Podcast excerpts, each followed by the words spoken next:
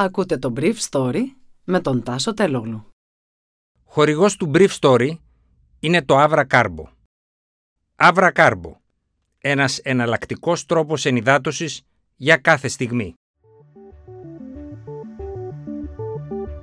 Καλημέρα σας. Σήμερα είναι Τετάρτη 27 Απριλίου 2022 και θα ήθελα να μοιραστώ μαζί σας αυτά τα θέματα που μου έκαναν εντύπωση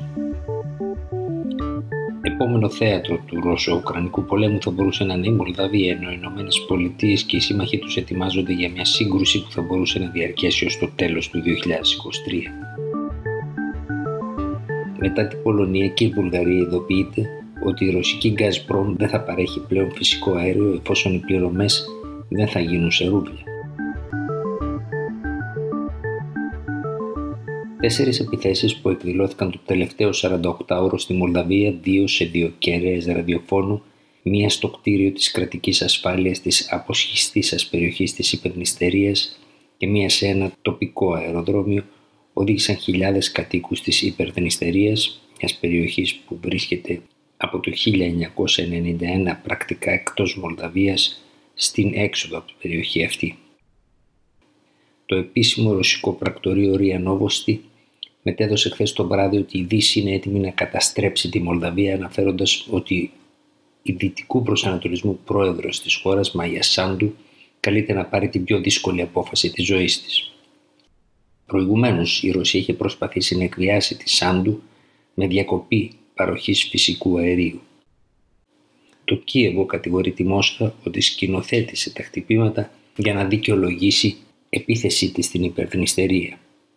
Αλλά μία δήλωση ενός συμβούλου του πρόεδρου Ζελένσκι χθες το βράδυ ότι αν η Ρωσία επιτεθεί στη Μολδαβία η Ουκρανία θα καταλάβει την υπερδνηστερία έριξε λάδι στη φωτιά καθώς οι Ρώσοι κατηγορούν τις Ουκρανικές μυστικές υπηρεσίες ότι έστησαν τις επιθέσεις στην υπερδνηστερία. Η υπερδνηστερία είναι de jure νομικά δηλαδή τμήμα της Μολδαβίας που έχει καταληφθεί εδώ και 30 χρόνια από τη Ρωσία. Εδώ και 20 χρόνια η Ρωσία έχει αναλάβει να αποχωρήσει μετακινώντας τους 1500 άντρες που διαθέτει στη χώρα σε μια παγωμένη σύγκρουση, αλλά δεν έχει συμμορφωθεί με την υποχρέωσή της αυτή. Από αυτή την άποψη η κατάσταση μοιάζει με τις παγωμένες συγκρούσεις στη Γεωργία πριν τη σύγκρουση του 2008 ανάμεσα στο Ρωσικό και το Γεωργιανό στρατό με την Απχαζία και την Νότια Οσετία. Περίπου 350.000 άτομα που ζουν στην υπερνηστερία έχουν ρωσικά διαβατήρια. Η πρόεδρος της Μολδαβίας, Μαγια Σάντου, είπε ότι καταγγέλουμε προβοκάτσιες και προσπάθειες που θέλουν να οδηγήσουν τη δημοκρατία της Μολδαβίας σε πράξεις που μπορούν να θέσουν σε κίνδυνο την ειρήνη στη χώρα.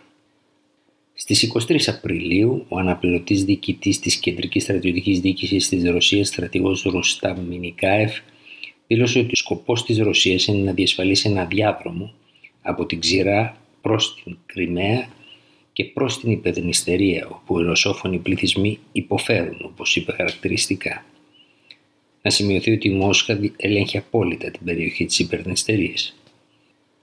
Τη Δευτέρα ο Ρώσος αναπληρωτής υπουργός Εξωτερικών Αντρέι Ρουντέγκο είπε υπονομεύοντας τη δήλωση του Μινικάεφ ότι δεν βλέπει κίνδυνο για το ρωσόφωνο πληθυσμό στην υπερδνηστερία.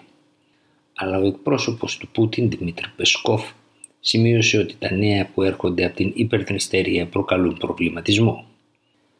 Να σημειωθεί ότι το Ρωσικό Υπουργείο των Εξωτερικών φαίνεται ότι ήταν απληροφόρητο και για την απόφαση της Μόσχας να προχωρήσει στη στρατιωτική εισβολή της Ουκρανίας.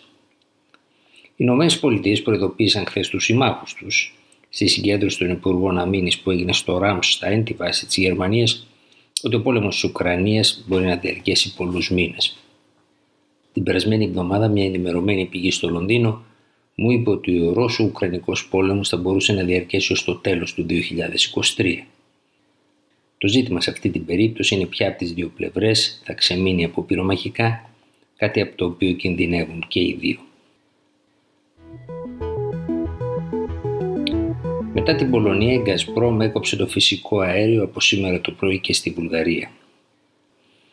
Προηγουμένως, ο ρωσικός κολοσσός είχε προειδοποιήσει την πολωνική εταιρεία Ponic ότι δεν θα παραδώσει σήμερα μέσω του αγωγού Ιαμάλ φυσικό αέριο. Η εξήγηση για τη ρωσική κίνηση ήταν ότι η Βουλγαρία και η Πολωνία έκριναν ότι η απέτηση της Μόσχας να γίνουν οι πληρωμές σε ρούβλια για το φυσικό αέριο υπονομεύουν τις κυρώσεις της Ευρωπαϊκής Ένωσης. Πολωνικές πηγές μου είπαν χθες το βράδυ ότι η ρωσική κίνηση αποσκοπεί στο να τρομάξει τη γερμανική κυβέρνηση που συζητάει με το Παρίσι και τη Βαρσοβία αλλά και την Ευρωπαϊκή Ένωση Βρυξέλλες την επιβολή εμπάρκου πετρελαίου σε μερικούς μήνες. Πάντως η Πολωνία και η Βουλγαρία είναι δύο από τις χώρες που από την αρχή είχαν διευκρινίσει ότι δεν πρόκειται να ακολουθήσουν τη νέα πρόβλεψη της Μόσχας για πληρωμή του αερίου σε ρούβλια. Η εξέλιξη αυτή χθες το βράδυ οδήγησε σε μια πότομη κτίναξη της τιμής του φυσικού αερίου συν 19% στα 107 ευρώ προτού υποχωρήσει στα 97 έναντι των 91 τη Μεγαβατόρα από όπου ξεκίνησε. Να σημειωθεί ότι χθες η πολωνική κυβέρνηση επέβαλε πρώτη από τις χώρες της Ευρωπαϊκής Ένωσης κυρώσεις εναντίον της ρωσικής εταιρείας Gazprom. Ήταν το Brief Story για σήμερα Τετάρτη 27 Απριλίου 2022.